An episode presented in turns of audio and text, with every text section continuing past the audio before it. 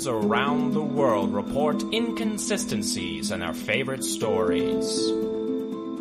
Are they real, or just a result of having way too much time on your hands?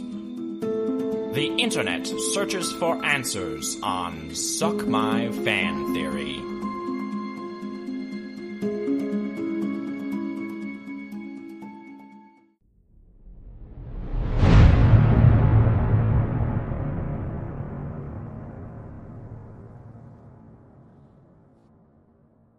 The year is 1969. 4 friends and their beloved dog pile into a painted panel van and set off to unmask monsters and solve mysteries. The van is affectionately referred to as the Mystery Machine, and it carries the Mystery Incorporated team, a group of amateur detectives just having graduated from high school, drifting from town to town, confronting monsters. One may find it odd that a group of kids with bright futures would choose to leave their friends and family and troll the back roads of America, confronting criminals and putting themselves in danger. Perhaps they had a good reason for doing this. Some say that they were eager for adventure and driven to find their purpose in life, all while searching for truth.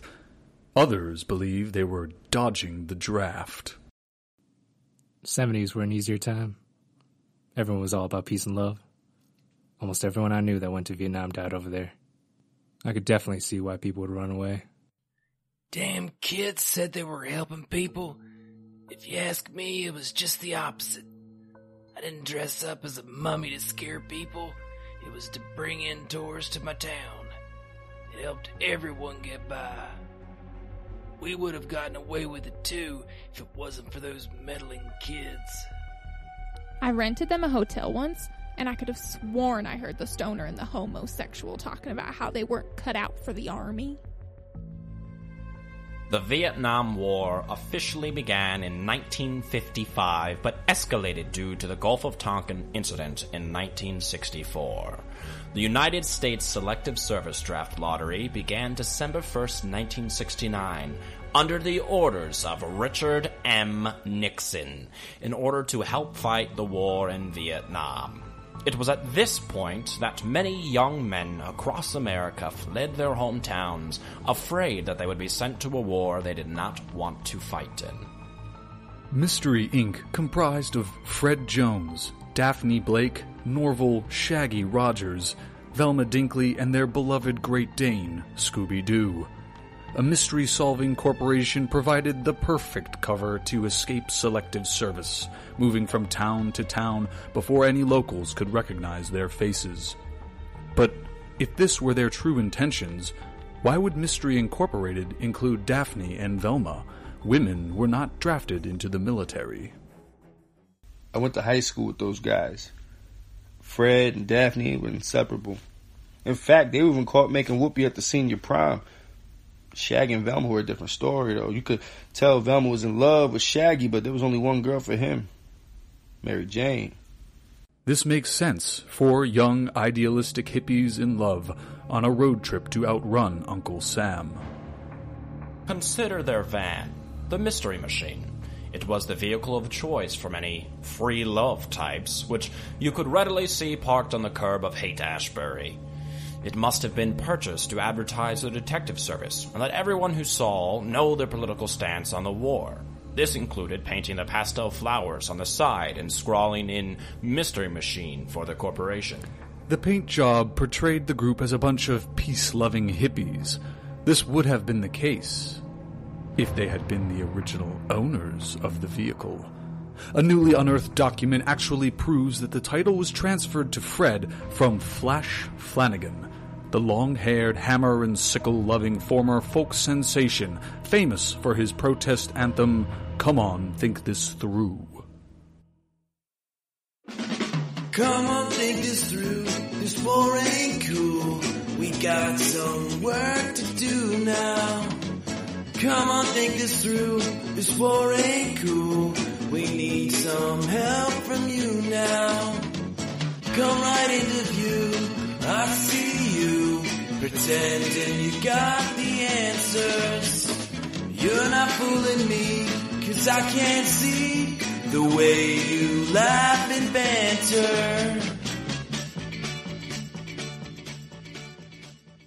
After his one-hit wonder, the only work he could find was touring with an anti-war band in an old blue, green, and orange van with their name emblazoned on the side. The Mystery Kids. A van made specifically for a group of youths railing against the establishment of Richard M. Nixon. The Mystery Machine made the would-be draft dodgers all too conspicuous. If you were trying to evade the draft, why would you make yourself so blatantly obvious? Unless they weren't draft dodgers, but they wanted people to think they were. Newly obtained documents show doctors provided medical clearance to both Fred and Norville.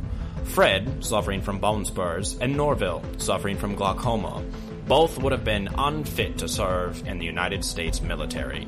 Why would they need to dodge the draft? Throwing people off the scent, making them think that they were hippies, provided the ultimate cover for their true mission, protecting Scooby-Doo. While claiming to uncover mysteries, they were actually concealing government secrets. Well, you see, I was in my barn one night, saw the craziest thing. Some sort of space doohickey I thought was a meteor. Crashed through my weather vane and damn near took my roof off. I tell you what, swear to God I saw two little brown puppies come running out of some metal contraption. A couple days later, some men in black suits came and took it all away. Yup, I done told everyone up at the diner, but no one believed me.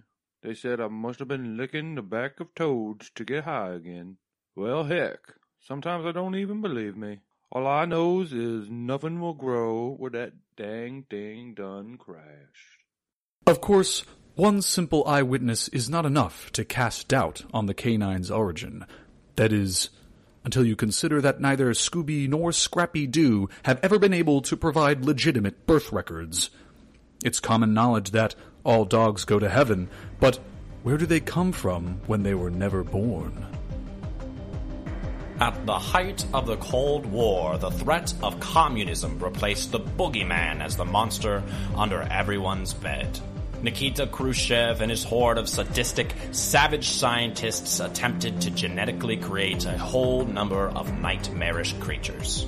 We have asked a Soviet-era Russian expert to help us examine the claim that Scooby and Scrappy-Doo are the results of these tests. Professor Who TF Cares is the chair of DeVry University's Cold War Studies Department. He is an expert on the scientific breakthroughs of this period. Botanist Ilya Ivanovich really led a Soviet scientific community that engaged in many very taboo, very risky cross-species experiments. This included half-gorilla, half-human soldiers, two-headed snakes, and intelligent animals smart enough to think like humans. It is also well known that they used animals for space travel to test the effects orbit had on biology before sending humans. In 1960, they sent two dogs, Belka and Strelka, into space, and they were the first ever Earthborn creatures to fly into space and return alive. Now, where have we seen walking, talking, intelligent dogs before? It is conceivable that two rogue experiments, grown in Soviet Russia testing facilities, could have escaped captivity and made their way to America. Professor T.F. Cares. Oh, yes, two sentient, talking dogs could have totally flown a spacecraft from Russia and crash-landed on a farm. Only for four teenagers to find them and hide them from the US government by solving mysteries. That's undoubtedly what happened. The first documented accounts of Scooby-Doo began exactly 2 months after the Apollo 11 lunar landing. Could the Soviets, desperate to keep up in the space race, have sent their two best and brightest on a mission to space? A mission that was doomed to fail. It is believed that Scooby and Scrappy are actually Belka and Strelka, the two beings on the planet with the most spaceflight experience. To avoid a suicide mission to the moon, they stole a spacecraft and piloted it to the only place that wouldn't willingly give up two Soviet assets. When the CIA caught wind of this potential source of intelligence, they turned their eye upon their own people, scouring the land for clues as to the whereabouts of the two dogs. This lends a new, sinister meaning to the common refrain, Scooby-Doo, Where are you? So there you have it. The classic tale of a creator's attempts to play God backfiring when their creation escapes their control. The rest is history. A group of animal-loving, bleeding-heart East Coast yuppies on the run, held hostage by the dubious will of these renegade agents. With more and more facts coming out against the gang, it seemed that believers would finally see the truth revealed about America's favorite dog detective. However, right when allegations reached a fever pitch, tragedy struck. Breaking news tonight, as we report with heavy hearts, the unexpected passing of Scooby-Doo, also known as Scooby-Dooby-Doo. Although details are still emerging at this time, authorities have confirmed that Scooby was found unresponsive earlier today in his Calabasas home. News of this shocking event has traveled quickly around the world. After this came an outpouring of sympathy for Scooby and the gang. Passing away at 3 years, 10 months, and 9 days old, 27 in dog years, he became the latest member of the infamous 27 Club, joining close friends Janis Joplin, Jimi Hendrix, and Jim Morrison. Devotees came out in droves, blinded by sadness and nostalgia, to canonize this far from perfect pup. It became very unpopular to speak unfavorably of him, and so his critics were silenced. But over the decades, those out there seeking the truth have not forgotten. They have not stopped fighting, never stopped searching, and never stopped asking, Scooby-Dooby-Doo, who are you?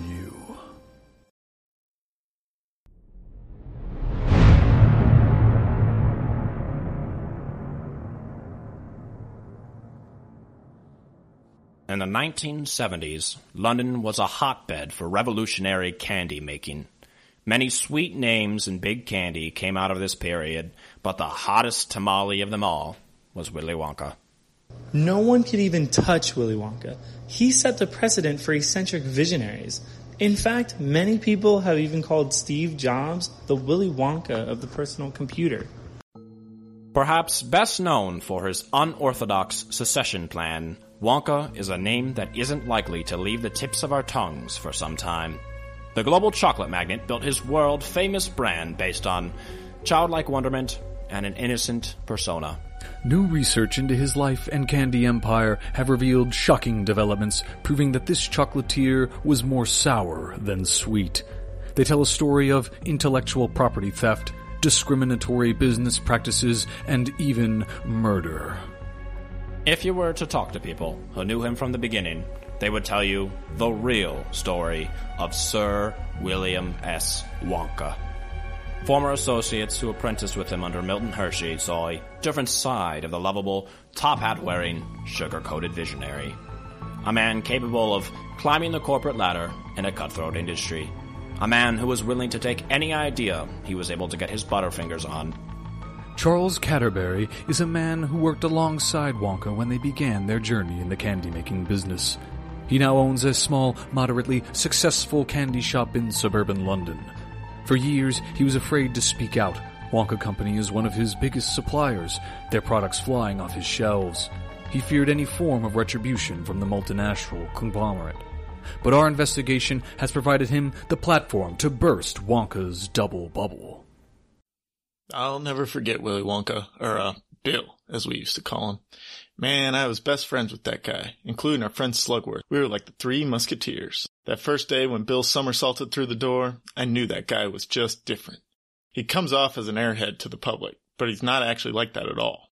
Bill could talk to a brick wall, never forgot a thing, always bringing up any details you mentioned in conversation. He never really was that good at making candy, but he had a taste for business, always predicting the next big thing or anticipating the market. Had this manic energy about him, you know? He'd be laughing and joking with you, but if you pressed the wrong candy button, he would just turn into an atomic fireball. This mixture of social aptitude and emotional volatility is common in serial killers such as Ted Bundy, John Wayne Gacy, Charles Manson, and some say Richard M. Nixon.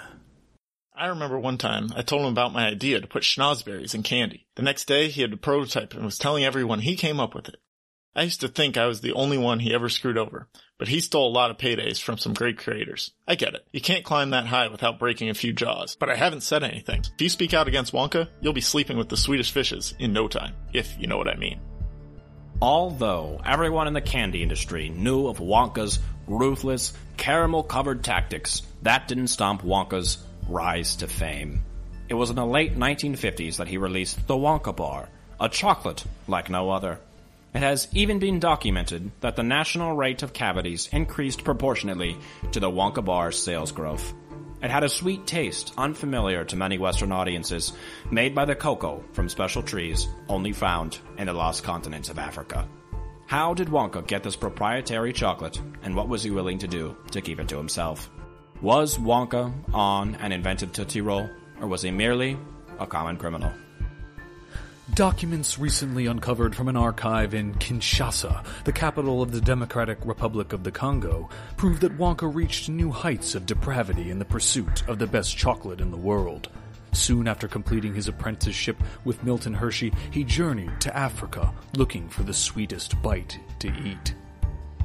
Stopping at nothing to satiate his desires, he found a tribe of African pygmies, tricking them into indentured servitude and taking their special strain of cocoa tree for himself, uprooting all known saplings and planting them in his factory. At first, the Africans believed they were getting the opportunity to move to the modern world and start a better life, but quickly they found themselves feeling like a bunch of dum-dums. Every day working for Mr. Wonka felt like another day in hell. We uprooted our families and thought we could give our children better lives. We signed contracts. He said that if we worked for him for 7 years, he would give us enough money to settle down and buy our own houses. He promised us the moon pie, and we believed him. After months of working 18-hour days and only being paid in chocolate and candy cigarettes, I developed a 2-pack-a-day habit. We realized we were likely never going to make it past the first few years. Thank God the chocolate river flooded, forcing us to flee the factory into the streets of London, or else no one would have even known about what was happening to us. I swear that saved our lives. Many pygmies were also thankful that they weren't in the U.S. because they knew that Richard M. Nixon and his pro-business policies wouldn't have helped them a bit. Scandal rocked the Wonka brand. The public began protesting, insisting that they didn't want any Wonka candies now or later, until things were changed. Reluctantly, Wonka freed the pygmies, but maintained his morbid fascination with little people. He would, until the end of his public days, only hire dwarves. Reports claim he forced them to sing and dance for him while engaging in orange face. After this big controversy, and years of scandals like it, Wonka knew he had to do something to turn the tide of public opinion. The year was 1973. Richard M. Nixon was playing at his war games in Indochina, throwing away the lives of countless young men. Secretariat won the Triple Crown. The Exorcist was haunting moviegoers all across the globe, and the world was still mourning the loss of the universally beloved pop, Scooby-Doo. In a global society yearning for bright sunshine and a time of darkness, Willy Wonka announced a contest with the Golden Promise. Amongst the hundreds of thousands of candy bars shipped to consumers are 5 glistening golden tickets. Whoever is lucky enough to unwrap this sweet surprise is offered free admission to the legendary Wonka factory. Riots break out as the masses clamor for a glimpse behind the secretive walls Wonka has built around himself in the preceding years. After an exhaustive search, the winners are Augustus Gloop, Veruca Salt, Violet Beauregard, Mike TV, and after some time, Charlie Bucket. In typical fashion, the winners arrive at the gates to much fanfare, and the enigmatic Willy Wonka emerges from the foreboding oaken doors. This recently uncovered archival interview from the BBC gives the perspective of an attendee that day. He first walked out looking like a slowpoke. He didn't seem to have that typical Wonka razzle. In fact, I wasn't entirely sure that he was alive and well, until he cast his candy cane to the side and did a whatchamacallit? A somersault. After that, the 5 kids walked in with him like a bunch of little sweethearts. 5 kids may have walked into the factory that day, but only one walked out victorious. Where did the others go? It has never been confirmed what happened that day, but regardless, the Suck My Fan Theory team is insistent on revealing what happened with absolute certainty. Many claim to have seen the children that lost leave the factory maimed and physically deformed hours after they entered into Wonka's Wonderland. Others swear that the original children were still in the factory, replaced by crisis actors, and they say they've got the evidence to prove it. Some of these actors have come forward under the guise of anonymity for their safety to tell the truth. Yeah, I was a child actor. In fact, my first gig was in one of Wonka's commercials. He must have taken some sick interest in me because he kept asking me back to act in other things. He took interest in a lot of kids. They'd come over to the factory, spend the night with him, even without their parents. Finally, after he announced the competition, he called up my parents and told them he had a job for me scheduled the day of the tour. I showed up and they painted me blue and then wrapped this large papier-mâché sphere around me. All I had to do was act upset and waddle to a limo. After that, I never heard from him again. Thank God, he always creeped me out. I'm just lucky I never spent the night with him. All of my friends would tell me about weird things that would go on. I don't care how popular and beloved you are, parents shouldn't leave their kid alone with any adult that likes to be around kids that much. There you have it. Irrefutable testimony from a crisis actor privy to Wonka's red-hot schemes. But if actors played the parts of the other golden ticket-winning children, what happened to the real children? We know that Wonka had a reputation for hurting other people. Is it possible that the children never left the factory, destined to the ill fate of a candy wrapper themselves? According to some fan theorists, Willy Wonka not only knew Charlie would win the factory, he always intended to use the other children as ingredients for his decadent delights. These claims have left many saying, "The Candyman can't." Consider Charlie Bucket, a poor boy that happened to live just around the corner from the Wonka chocolate factory. The rest of the children lived all around the world. Isn't it convenient that Charlie would get a ticket? Also, how could Wonka expect a child from the United States to move to London and take over a business? Willy Wonka wanted a child near him, one that he could groom, that would move into his factory without hesitation. If this were the case, though, why have the 4 other tickets? Simple. To murder the children and use them in his candy. Think about when the children and their parents first enter the factory. They are asked to sign waivers, totally absolving Mr. Wonka from any retribution if the children are harmed. Next, the children are taken to a large room fit with edible teacups, lollipops growing from the ground, and a chocolate river. When gluttonous Augustus Gloop begins drinking from the river, Wonka panics. When Augustus falls in, struggling to stay afloat, Wonka is only concerned about the quality of his chocolate. Being sucked into a pipe, the rest of the kids are told that Augustus is being sent to the fudge room, never to be seen again. Fudge room, coded language for another one of Wonka's twisted perversions. Wonka then calls for a boat with just enough seats for the 4 children, their single-parent guardian, and himself. If he intended for all contestants to survive, he would have needed a bigger boat. Next, they are shown the greatest tasting gum ever invented, though it isn't fit for human consumption. Violet Beauregard, a well-documented gum addict, was chosen seemingly at random. Why would Wonka share this dangerous candy with an at-risk youth? His apathetic attempts to stop her prove he was not legitimately concerned with Violet's safety.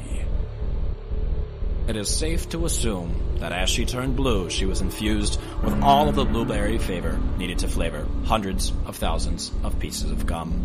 The sadistic Oompa Loompas cheerfully rolled her to her grave as they took her to the juicing room.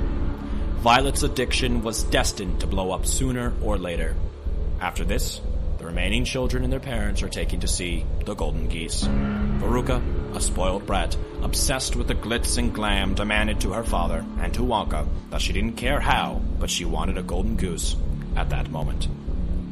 Her greed was enough for Wonka's machines to pass judgment upon the poor, unfortunate girl that she was a, quote, bad egg. We can only assume that she was used to fill chocolate eggs, her father included. The tour then proceeds to the Wonka-mobile, a contraption with only 5 seats, again, enough for 2 children, their parents, and one for Wonka himself. This was, of course, before Mike TV shrunk himself into a perfect bite-sized snack. When considering all of this information, we see a killer who is not only deliberate in his actions, but calculated, shifting the guilt to the children themselves. This entire theory is even more sadistic when you consider that Wonka was only looking for an heir to pin the bodies to. If Charlie was going to inherit the factory and Wonka's wealth, he was also going to inherit Wonka's trail of bodies. Not only was Wonka guilty of stealing intellectual property, subjecting a whole tribe of people to indentured servitude, and murdering many children, he was also guilty of being sexist. He never considered giving the factory over to Violet and Veruca. Willy Wonka only employed male Oompa Loompas. He may have had a glass elevator, but was obviously too afraid to break the glass ceiling. We here at Suck My Fan Theory have proven beyond a shadow of a doubt that Willy Wonka was a sadistic and evil businessman. A man who built his company on the candy-coated backs of millions. A racist, sexist cannibal by today's standards, and horrible in ways worse than can be conjured through pure imagination. Though the man left many broken in his path, not all hope is lost. A group of Wonka survivors have formed a support community to process this traumatic experience through various artistic mediums, the culmination of which being the forthcoming documentary, Leaving Wonka Land. The following is an excerpt from their most recent public workshop. Oompa Loompa Doompa-dee-doo, I've got a lie that's been hidden from you. Oompa Loompa Doompa-dee-dee, if you are woke, you will listen to me. What do you get when you murder some kids? Stealing ideas when others have dibs. Wonka forced us to do terrible acts. What will you do when you face these facts? He even sexed my girlfriend. Oompa Loompa Doompa-dee-da. If you don't believe him, you will go far. You will live in happiness too, unlike the Oompa Loompa Doompa-dee-doo. Aubrey, I really miss you.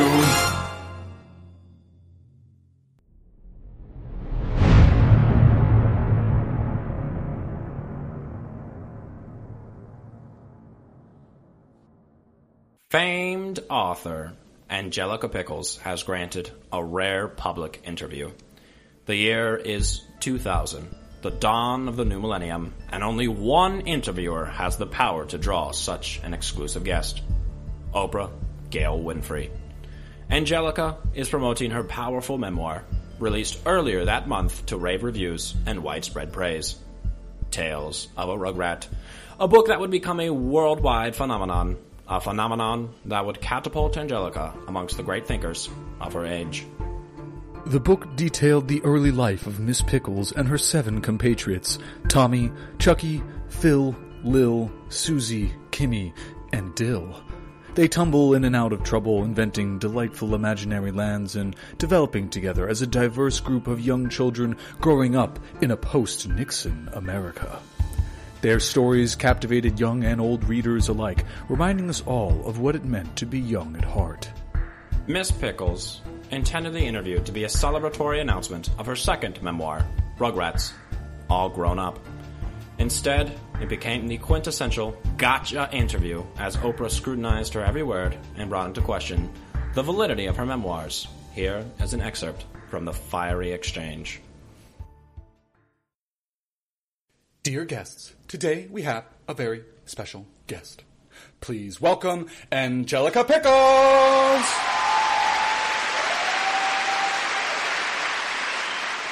Everybody, I want you to look under your chair. You have a copy of Angelica's book, but don't open it yet, because it might be fake. Ooh. So Angelica, literary fraud. How do you respond to accusations that the characters of your book aren't actually real? Ah, yes. I have heard those kooky claims from the fringes of the literary community. The people making those claims have been laughed out of literary circles, and it seems childish for me to even entertain these theories. Excuse the pun. But Why have we never heard from Tommy or Chucky or Lil? Why not quash these rumors once and for all with a simple public appearance on the Oprah Winfrey Show in front of the entire world? The audience has doubts. You have doubts. And you have doubts. And you have doubts. And everybody has doubts. Obviously, I changed their names. What kind of parent would name their twins Lil and Phil? My friends prefer to keep their personal lives intact, unlike me. Sometimes I think they made the smarter choice and I'm the crazy one. It took me long enough to convince them to let me write about our childhood. Getting them into public would be impossible. Oprah would continue to grill Miss Pickles for the next 30 minutes. The answers were not satisfactory. This less than convincing display would have made headlines had Oprah not, later in that episode, gone on to give everyone in the audience a brand new car. While each attendee went home content with a sparkling new 2001 Chrysler Sebring, the suspicious nature of Angelica's answers faded from the public's memory. This psychological phenomenon has come to be known as Oprah groupthink. Commonly referred to as Harpo Syndrome, it is the act of complete amnesia in aftermath of reckless philanthropy. A subject will be unable to recall even the most traumatic, life-altering events when that event is immediately followed by receiving free merch. Hear testimony from members of the audience suffering from Harpo Syndrome. Keep in mind, these two poor souls were attending the Oprah Winfrey Show moments after experiencing traumatic events. The first having just learned he had lost his job and his wife was filing for divorce. The second had slept in too late to attend the free continental breakfast at her La Quinta Inn and Suites. Oh my god, I could not believe that I went to the Oprah f***ing Winfrey Show and she gave me a new f***ing car. I don't care if it breaks down after even like 3 months of driving it or that I have to pay $10,000 of taxes on it. It was a new f***ing car. Angelica Pickles? Who the f*** is that? Imagine this. One moment, you're just a normal person on the street. The next moment, you're whisked away to a fantasy land, and Oprah Winfrey is yelling right in your face. Cut to you, cruising down the highway, wind in your hair, in a new 2001 Chrysler Sebring. The tunes are loud, the sun is shining, the AC is already broken, and you are living. Huh? Didn't she write that baby book? I'm not familiar. Do you think it's on cassette so I can listen in my car? So as the public feasted on the saccharine sweet distraction of a new 2001 Chrysler Sebring, a car J.D. Power and Associates called a vehicle, Angelica Pickles was able to escape with her public image untarnished. But a movement began among a group of skeptics who refused to be easily swayed by mid-sized sedans. Internet journalist Eric Dubay, renowned for his work on the Flat Earth Theorem, an exposé of the hoax known as paleontology, decided to set about investigating the authenticity of these questions. Following credible leads gleaned from online message boards, Dubay tracked down the author's childhood home in suburban Los Angeles, California. He began searching the only way he knew how, knocking on doors and shouting down old people in the middle of the day, hoping to find someone that knew Angelica when she was a child. Yes? Oh, hello, young man. What can I do? Hey, I'm looking for Angelica. Angelica? I don't think I know Angelica Pickles. Angelica? The name doesn't ring a bell. I know she used to live here. Where's Angelica? Are you talking about that young lady who lived down there? No, you know exactly what I'm talking about, you old b****. Oh, I'm sorry. I quite don't understand. Why are you lying to the American people? You're lying to me. I'm an American. I didn't think I'm lying to anybody. You came and knocked on the babies. The freaking babies, you old What do you say about the claims that the babies were never real? Babies weren't real? What babies are you talking about? The babies. The freaking babies. The Rugrats. The freaking Rugrats. I know what I'm talking about.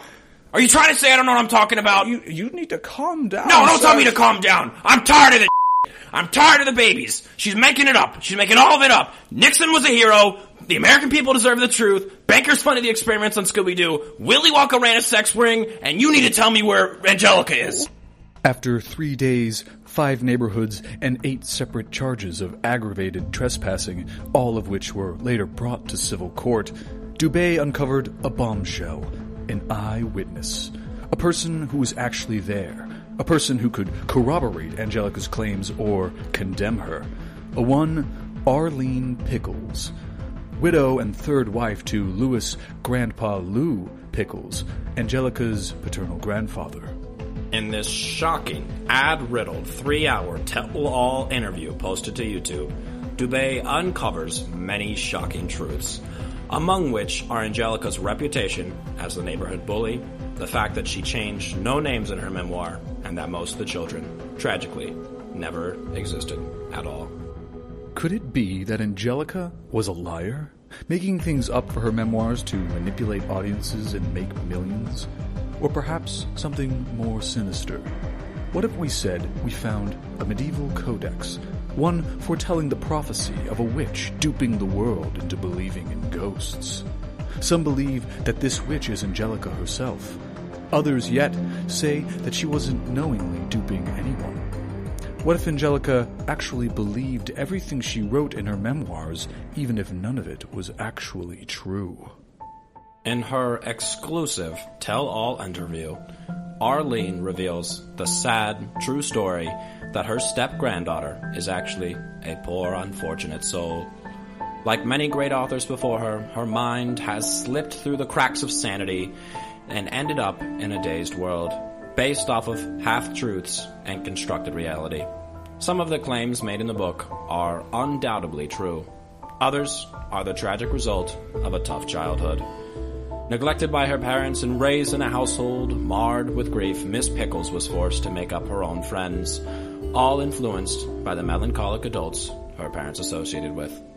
Newspaper clippings from 1985 tell the unfortunate tale of Melinda and Charles Finster, a young mother out for a Sunday drive in the California mountains with her beautiful ginger baby boy, affectionately known as Chucky. The winding roads of the High Sierra are treacherous even in perfect conditions, as they cut in and out of loose rock and skirt perilous cliffs. Adding any hazard to this environment can prove deadly. Every day we leave the comfort of our homes, we play a game of chance with fate. Some win to gamble again tomorrow, others lose, wishing if only they could have had another turn at the table. Melinda Finster woke up that day not knowing that she would lose. The nearby town of San Bernardino was having a festival to commemorate the life and times of Scooby-Doo. The sponsor for this event was Chiquita Bananas. The mascot of the company, a Carmen Miranda impersonator, was running late and decided to take a shortcut that would lead her into a fateful encounter with the Finster family.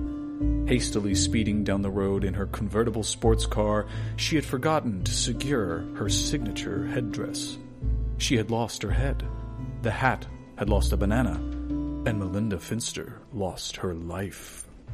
Father and husband Chaz was devastated at the loss of his life partner and young ginger son. In the court proceedings and newspaper interviews, he is described as a nervous wreck. While recovering from the shock, he spent some time in the home of family and friends, the Pickles. How else could a young Angelica handle the unimaginable grief of a man who had lost everything than by creating an imaginary friend, a son for this inconsolable man, equally as frightful?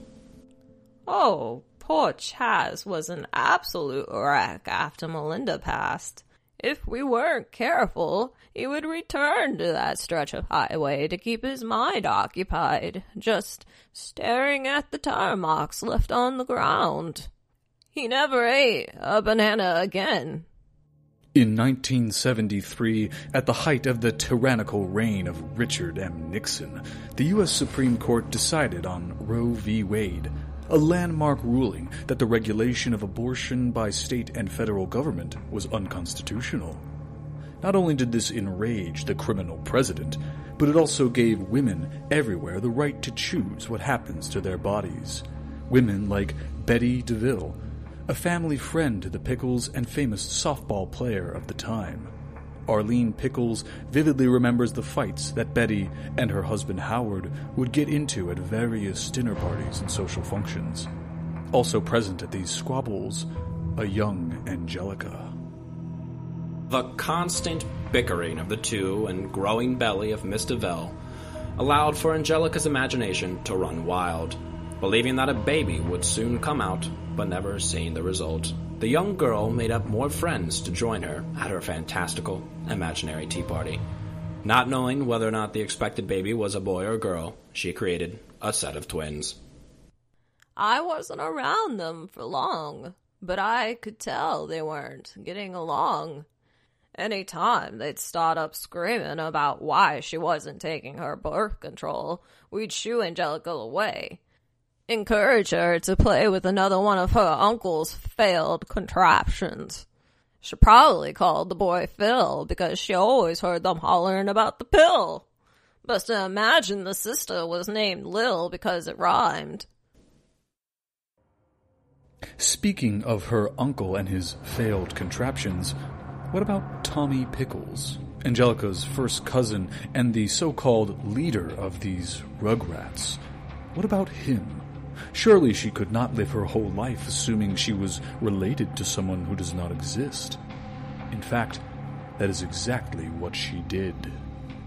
Arlene talks fondly of her one-time stepson, Stu, and his dedication to his new family. She describes the joy he felt knowing that he would be a father, taking pride to make all of the toys his son would one day play with. Tragically, she also remembers, with a survivor's clarity, the pain he felt when his son was found to be non-viable. His house became a shrine to the playdates he would never see. Even after he found out, Stu just kept making toys.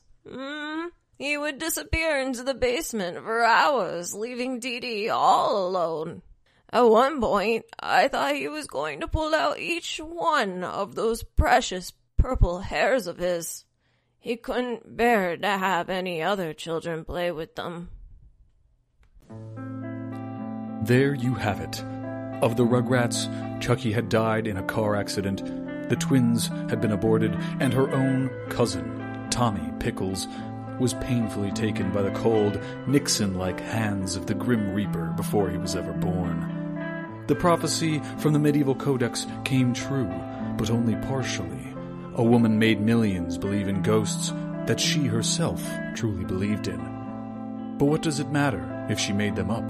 The stories she tells are just as real as the audiences make them. The skepticisms and questions would have to be confined to the subscribers of Eric Dubay's YouTube channel, a group that numbers in the dozens. We here at Suck My Fan Theory have also found that Arlene is in no way related to Angelica Pickles. Her name actually being Arlene Klasky, Eric Dubay's geriatric romantic partner. So, who really knows what the truth is, but, quite frankly, who really cares? This all makes for great television. At the end of his interview, Eric Dubay synthesized his findings of his investigation thusly. So that's it, folks. They're turning the frickin' frogs gay, and there's nothing you can do about it. Don't forget to smoke grass, eat ass, and that the babies were fake the whole time. All grown up, more like all made up.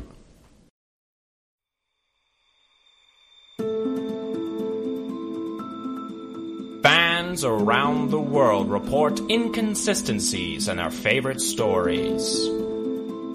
Are they real? Or just a result of having way too much time on your hands?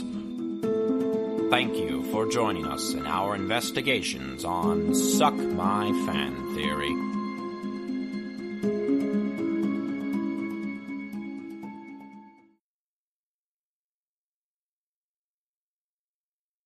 Hello, this is Alex and Ryan in real life.